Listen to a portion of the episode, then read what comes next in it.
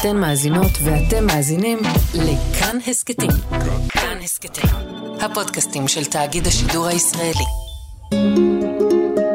היסטוריה לילדים עם יובל מלכי. ההיסטוריה של המעלית.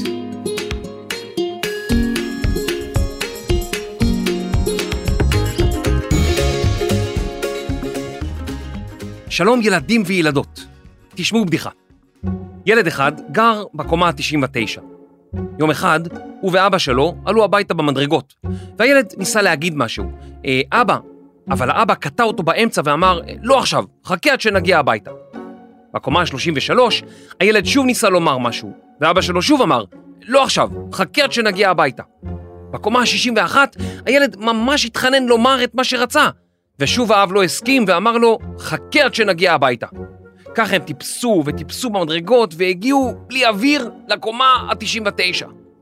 האב פנה לבן שלו ואמר לו, נו, מה רצית לומר? רציתי, התנשף הילד, רציתי לומר לך ששכחת את המפתחות באוטו.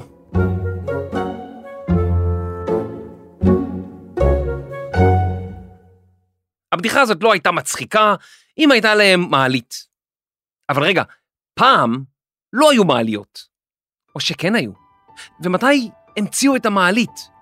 והאם בנו בניינים גבוהים רק אחרי שהמציאו את המעלית? וואו, כמה שאלות יש לי היום. טוב, ילדים, חייבים להתחיל מההתחלה. ההיסטוריה של המעלית.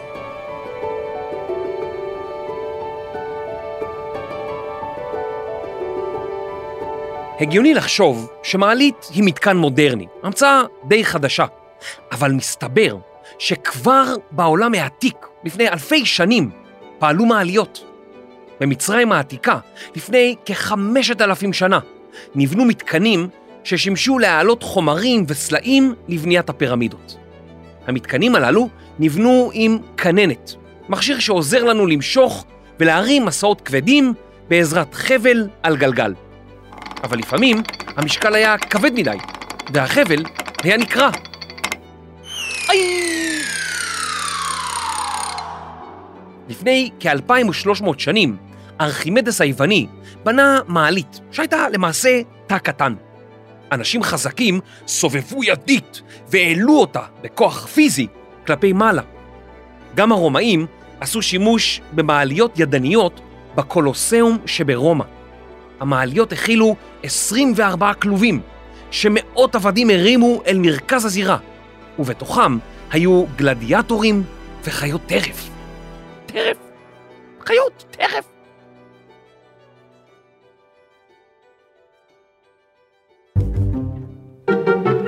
תרימו את האריה גבוה, יופי יופי. איזה כיף לדעת שעובדים בצוות. יש את החבר'ה פה שאחראים להרמות. יש את אלה שמושכים בחבל כדי להזיז את הכלוב מצד לצד. יופי, תזיזו, תזיזו, כל הכבוד. ויש את מקסימוס שאחראי לסגור את הכלוב. אה, מה קורה חבר'ה? נתקעתי בפקק בכביש הטבעת. איזה בלאגן הולך בחוץ. אה, מקסימוס, מה, מה, מקסימוס, הכלוב, אוי, מקסימוס, מקסימוס.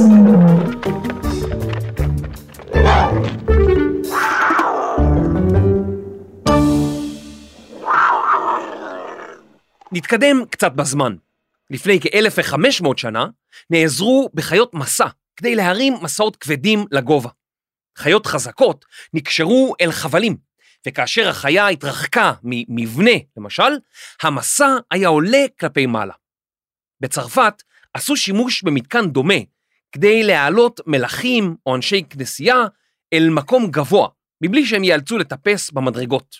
למתקן הם קראו הכיסא המעופף, והוא נבנה מחוץ לקירות הארמון.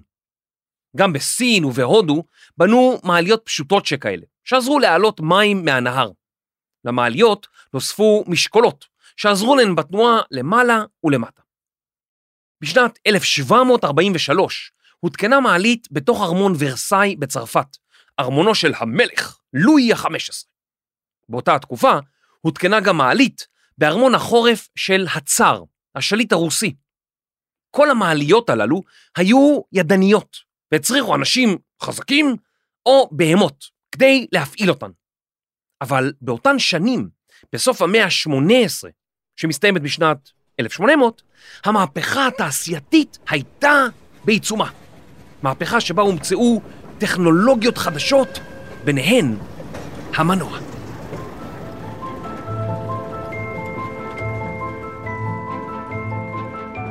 בשנת 1800 הומצאה בארצות הברית מעלית שפעלה על מנוע קיטור, ולא בעזרת אנשים או חיות. ממציא המעלית היה בעלים של מכרה פחם, וההמצאה שלו עזרה לפועלים שלו להעלות הרבה מאוד פחם הישר מהמכרה אל פני הקרקע. באותה התקופה החלו להיבנות בניינים בני כמה קומות. כשהיית הולך ברחוב ושואל אנשים מה העניינים, בטח היו עונים לך, בונים בניינים. כי זאת הייתה התקופה. אז אפשר היה לעלות במדרגות כמה קומות באותם בניינים, מה העניינים, אבל מעבר לזה, זה כבר לא היה נוח. מה אם בנו בניין בין 12 קומות? הייתם צריכים לעלות עם הקניות שלכם למעלה כל פעם? זה היה קשה. אז בזמן שבני האדם למדו לבנות בניינים גבוהים יותר ויותר, התעורר הצורך במתקן שיעלה בני אדם לקומות העליונות. כפי שאומר משפט ידוע, צורך הוא אם ההמצאות. אם החברה האנושית צריכה משהו, מישהו כנראה ימציא אותו. יש צורך, ואז המצאה. בשנת 1835 הומצאה בבריטניה מעלית שהתבססה על מנוע קיטור ורצועות, והם אפשרו הורדה איטית של אנשים מגובה רב. אך אנשים חששו ממתקן שכזה, שגם גרם לרעש רב וזיהום, ולא רצו להתקין מעלית עם מנוע קיטור בתוך בניין מגורים.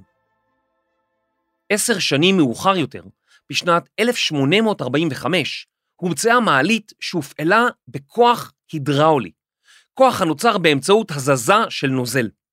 תחשבו שיש לכם שני מזריקים גדולים. אנחנו מחברים את הפייה שלהם בצינור דק, וממלאים את אחד המזרקים בנוזל. כשדוחפים את הנוזל במזרק, הוא עובר לצינור, ואז למזרק השני. החלק של המזרק, אותו אנו דוחפים או מושכים, נקרא בוכנה. כאשר הנוזל שלנו זורם למזרק השני, הוא דוחף את האוויר, ולמעשה מעלה את הבוכנה כלפי מעלה. כך, אנו יכולים להזיז דברים רבים, כמו למשל חללית, אה, סליחה, מעלית. הבעיה במעלית שכזו הייתה שלקח לה זמן רב לעלות ולרדת, כי כל הזמן היו צריכים למלא או לרוקן מים כדי לשמור על לחץ מים תקין, והמשאבות שהותקנו לשם כך נטו להתקלקל. בסוג אחר של מעליות הידראוליות, בוכנה משכה בחבל שהיה מחובר לגלגלים. החבל משך את המעלית מעלה ומטה. המעלית הזאת דמתה למעליות ישנות שנקשרו בחבל שמדי פעם נקרע. המעלית הזאת הייתה קצת מסוכנת.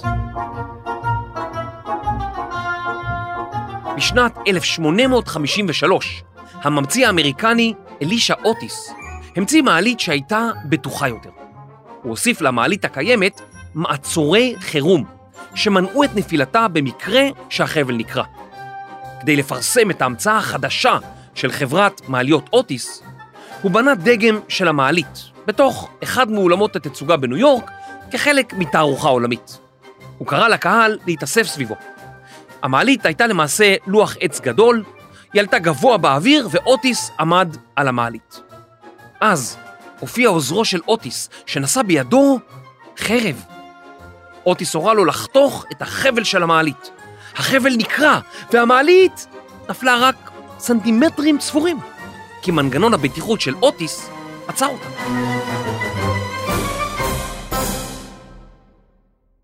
המעלית הראשונה שהתקין אוטיס מוקמה בתוך בניין בין חמש קומות, בשדרות ברודוויי המפורסמות. המעלית הייתה אמנם בטוחה, אבל מאוד איטית. לקח לה כמה דקות לעלות מקומה לקומה, או בערך 20 דקות מהקרקע לקומה החמישית.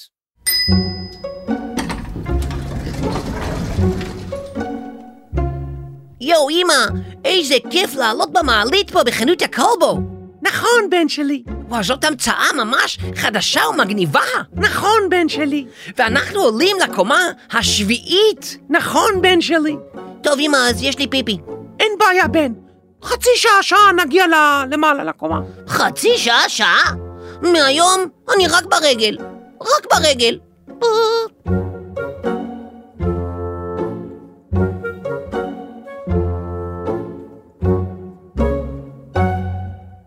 המעליות של אוטיס התגלו כהצלחה מסחררת, ונותקנו בבניינים רבים. לאט לאט המעלית הלכה והשתפרה, ולקח לה פחות זמן בין קומה לקומה. המעליות הללו חוללו מהפכה של ממש, ומתכנני בניינים או אדריכלים החלו לתכנן מגדלים גבוהים, בעלי עשרות קומות. דגמי המעלית המשיכו להשתפר, ובשנת 1880 בגרמניה הומצאה המעלית החשמלית על ידי ארנסט ורנר פון סימנס. במעלית הזו, הכננת מונעת על ידי מנוע שעובד על חשמל. שנה לאחר ההמצאה, המעלית החשמלית הראשונה הותקנה בעיר מינכן בגרמניה, ולאחריה בבניינים רבים ברחבי העולם. ככל שהמעליות השתפרו והפכו מהירות יותר ובטוחות יותר, הן הותקנו לא רק בבניינים, בחנויות כלבו, אלא גם בבתי מגורים, וזה שינה המון דברים. אתם יודעים, ילדים, פעם דירות יוקרה נחשבו לאלו שמוקמו בקומות הראשונות, כדי שהתושבים לא יצטרכו לעלות ולעלות ולעלות במדרגות. הקומות הגבוהות היו בעלות נוף, אבל העלייה אליהן הייתה מפרכת וקשה. לאחר שהומצאה המעלית החשמלית, לפתע אנשים רצו לגור כמה שיותר גבוה, הרחק מהרעש וההמולה של הרחוב, עם נוף נהדר ואוויר נקי. דירות בקומה העליונה של כל בניין, עם מרפסת גג, קיבלו את השם פנטהאוז. האוס זה בית, ופנט להצמיד. כלומר, בית עם מרפסת צמודה.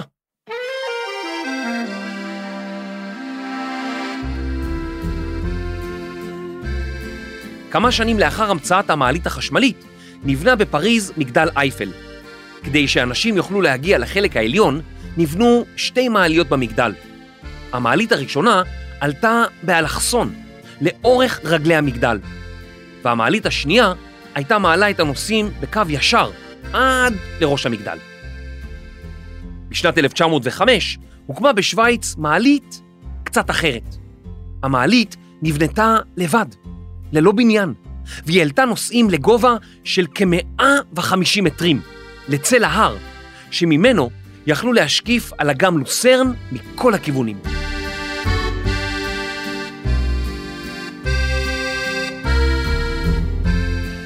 למרות שמעליות הפכו לחלק בלתי נפרד מהנוף העירוני, בבניינים, בערים, אנשים עדיין פחדו להשתמש בהן, מפחד שהמעלית תיפול או הם ייסגרו בתוך תא קטן, ולכן בשנת 1922 החלו להשמיע לראשונה מוסיקה מרגיעה במעליות, כדי להשרות אווירה מרגיעה ונעימה.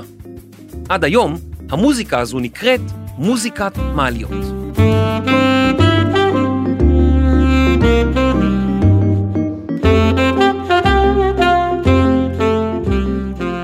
המעליות הראשונות היו איטיות מאוד, ונוסעי המעליות נהגו להתלונן עליהן. מתכנני המעלית לא יכלו באותה עת להאיץ את מהירות המעלית. אך מישהו העלה רעיון שהנוסעים בעיקר מתלוננים כי הם משועממים. הוא הציע להתקין במעלית מראות, כדי שהנוסעים יוכלו להסתכל על עצמם, לסדר את הבגדים, לראות עם האוזניים במקום. רגע, משהו פה, אה כן, במקום, אה, ועד מהרה הגענו. הנוסעים הפסיקו די מהר להתלונן על מהירות המעלית. בשנת 1925 הותקנה בתל אביב המעלית החשמלית הראשונה, בבניין מסחר של האחים בכר. בניין המסחר היה מעין מחסן בין ארבע קומות, כיום ברחוב הרצל 39. בתחילה קראו למעלית מעלייה. אליעזר בן יהודה הציע לקרוא לה יעלה ויבוא, אולם המילה מעלית היא זו שנקלטה בשפה העברית. יעלה ויבוא יעלה ויבוא. למה היא לא באה המעלית? יעלה ויבוא. אה, צריך ללחוץ על הכפתור. סליחה.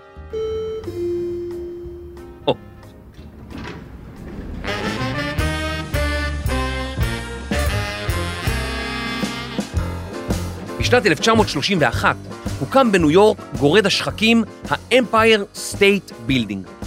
הוא היה בניין בעל מאה קומות, והותקנו בו מעליות אוטיס. עם הזמן, המעליות שופצו כדי להתאים למציאות של המאה ה-21, וכיום הן מעלות עשרה מיליון נוסעים כל שנה.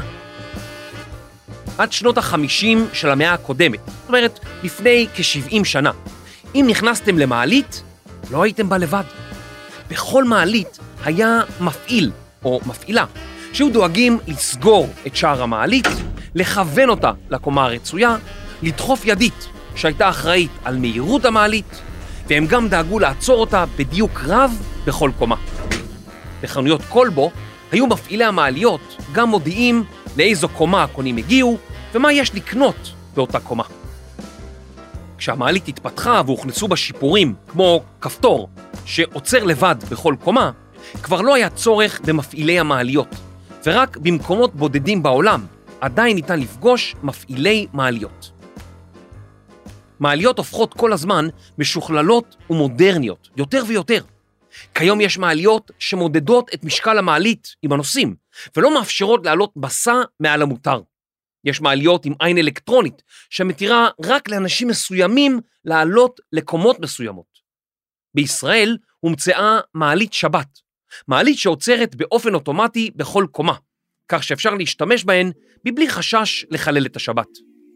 בשנים האחרונות גם נוצר תחביב בינלאומי חדש, ואנשים מצלמים סלפי במעליות ומעלים את התמונות לרשתות החברתיות עם השטג אלווייטור סלפי, סלפי מעלית.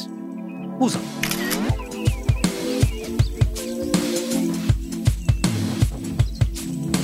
רוב המעליות נמצאות בתוך בניינים, והן די משעממות.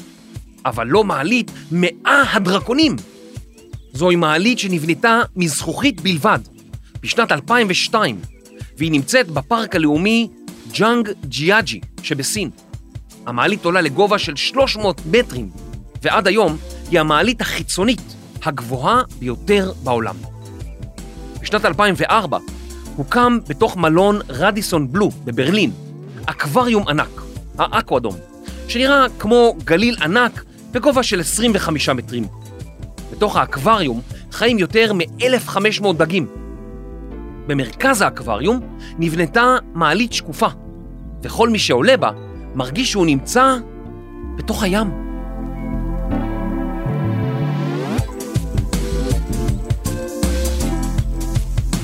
כיום יש מעליות לא רק בבניינים גבוהים, אלא גם בבתים פרטיים. בבתי חולים יש מעליות גדולות שאפשר להכניס לתוכן מיטות. במחסנים יש מעליות גדולות, בספינות יש מעליות שמעלות דברים מלמעלה עד למטה, ויש אפילו מעליות שמעלות ספינות.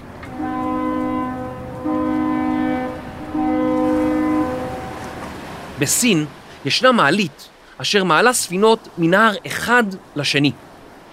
המעלית יכולה לשאת משקל של כשלושת אלפים טון, כמו להרים שלושת אלפים דובי קוטב בבת אחת. לכל מדינה בעולם יש שפה משלה, מנהגים משלה, תרבות משלה, וגם סימון קומות במעלית משלה. למשל, ברוב המדינות באירופה ובדרום אמריקה, קומת הכניסה התחתונה נקראת קומת קרקע. זה הגיוני, ולכן הרצפה שמעליה היא הקומה הראשונה. אבל בארצות הברית, למשל, הרצפה ממוקמת בקומת הקרקע נקראת הקומה הראשונה, והקומה הבאה נקראת הקומה השנייה. למעליות יש שמות שונים ברחבי העולם, אבל אפילו באנגלית יש למעלית שמות שונים. בארצות הברית קוראים למעלית אלווייטור, ואילו בבריטניה ליפט. ויש עוד משהו שקשור למעליות שלא קשור לשפה, אלא יותר באמונה.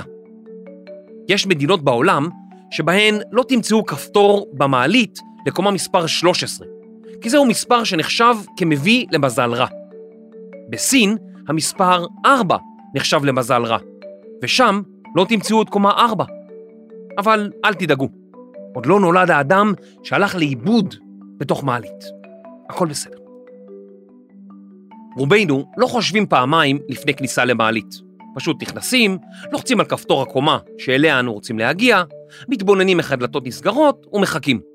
אבל יש אנשים שעצם הרעיון להיכנס למעלית מביא אותם לחרדה של ממש. קוראים לזה קלסטרופוביה, הפחד ממקומות סגורים. ומי שפוחד להיכנס למעלית, תמיד יכול לעלות במדרגות. אלא אם הוא צריך לבקר בקומה 100 של איזה בניין, אז הוא צריך כמה ימים טובים. לעלות במדרגות. יש כמה מחקרים מעניינים בנושא מעליות, שהראו כי אם אדם נכנס למעלית והוא לבדו, הוא יעמוד במרכזה, באמצע. אבל אם מישהו אחר כבר נמצא במעלית, רוב האנשים ילכו לעמוד בפינה. בפעם הבאה שאתם בתוך מעלית, תבחנו את זה. תעשו ניסוי, מחקר, תבדקו. לפני כמה שנים, חברת מעליות מגרמניה הציגה המצאה פורצת דרך, מעלית המולטי. המעלית פועלת על מגנטים ולא בעזרת כבלים, ובתוך חלל אחד יכולות לפעול כמה מעליות הנשלטות בעזרת מחשב חכם ויכולת לנוע גם מעלה-מטה וגם מצד לצד, כך שאפשר לבנות בניינים ממש ממש רחבים. מי יודע, אולי בקרוב מעליות יהפכו חכמות במיוחד. אפשר יהיה לזמן אותן דרך אפליקציה. המעלית תגיד לכם אם יש לכם כתם על החולצה, או שתזכיר לכם אם שכחתם משהו או מישהו בבית. מי יודע? המעליות אפשרו לבנות גורדי שחקים, בניינים שכאילו מגרדים את השמיים. עד היום, ערים רבות בעולם מתחרות ביניהן על בניית המגדל הגבוה ביותר, שבדרך כלל יש בו 100 קומות לפחות. בבורג' חליפה למשל, הבניין הגבוה ביותר בעולם, השוכן בדובאי, 57 מעליות עושות דרכן מהקומה הראשונה ועד לקומה 163. אז בפעם הבאה שאתם נכנסים למעלית, שימו לב למספור הקומות, למראות, למוזיקה, למיקומכם במעלית. ואל תשכחו לאחל יום נעים ולחייך לנושאים האחרים. ככה תמיד הכי כיף לנסוע במעלית. עם חיוך.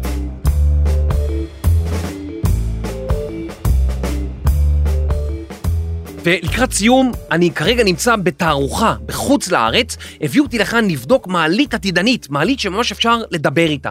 אז בואו ניכנס למעלית. הנה, הדלתות נסגרות. אה, שלום מעלית. שלום יובל. אה, מעלית מדברת, זה, זה עוד לא היה לי אף פעם, באף פרק של היסטוריה ילדים לא הייתה מעלית מדברת. אה, מעלית, אני רוצה להגיע לקומה 90. מה יש לך לחפש שם? מה זאת אומרת? אני, רוצה להגיע לקומה 90. קחי אותי בבקשה לקומה 90. לא רוצה. מה לא רוצה? אני צריך להגיע לקומה 90. קודם תסביר לי למה אתה רוצה להגיע. אני מעלית חכמה, מה אתה חושב? סתם ניתן לך להגיע לקומה 90? תסביר למה. לא, יש לי שם, אני פשוט רוצה לראות איך זה להגיע לקומה 90. ת- תקחי אותי לקומה 90, רוצה לראות את הנוף. סתם לראות נוף אני לא לוקחת. מה?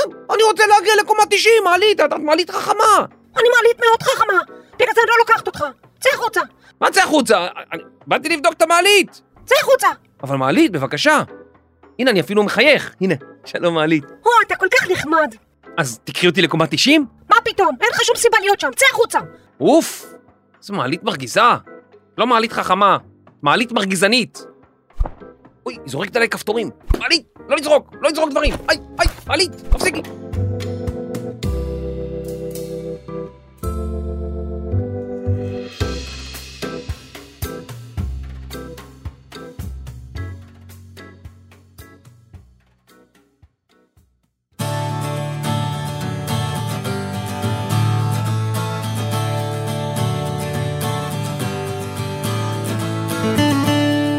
מחקר, כתיבה, עריכת לשון ומעדיפה מדרגות נאות.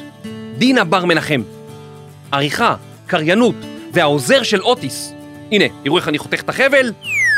אוי, זאת הייתה המעלית הלא נכונה. יובל מלכי. עריכת סאונד, מיקס, ואוהבת לשיר מוזיקת מעליות. רחל רפאלי. הפקה, ואנשים שלא מפחדים לגור בקומות 4 ו-13. ניר גורלי, טל ניסן ורני שחר. רגע, לאן הם הלכו? ניר? טל? רני? אני יובל מלכי, היסטוריה לילדים, ילדות ומעליות. היסטוריה למעליות? זה קצת מוזר, לא? מה זה היסטוריה למעליות? היי, תודה שהאזנתם. אני ממש אשמח אם תדרגו אותנו בספוטיפיי ובאפל ותשאירו תגובה, זה משמח אותנו מאוד. נשמח לראות אתכם גם בקבוצת הטלגרם שלנו, היסטוריה לילדים, שם תוכלו להציע הצעות ולשמוע מה חדש. פרקים נוספים של היסטוריה לילדים ניתן למצוא בכל יישומוני ההסכתים, באתר וביישומון כאן, וגם ביישומון כאן ברכב. תודה.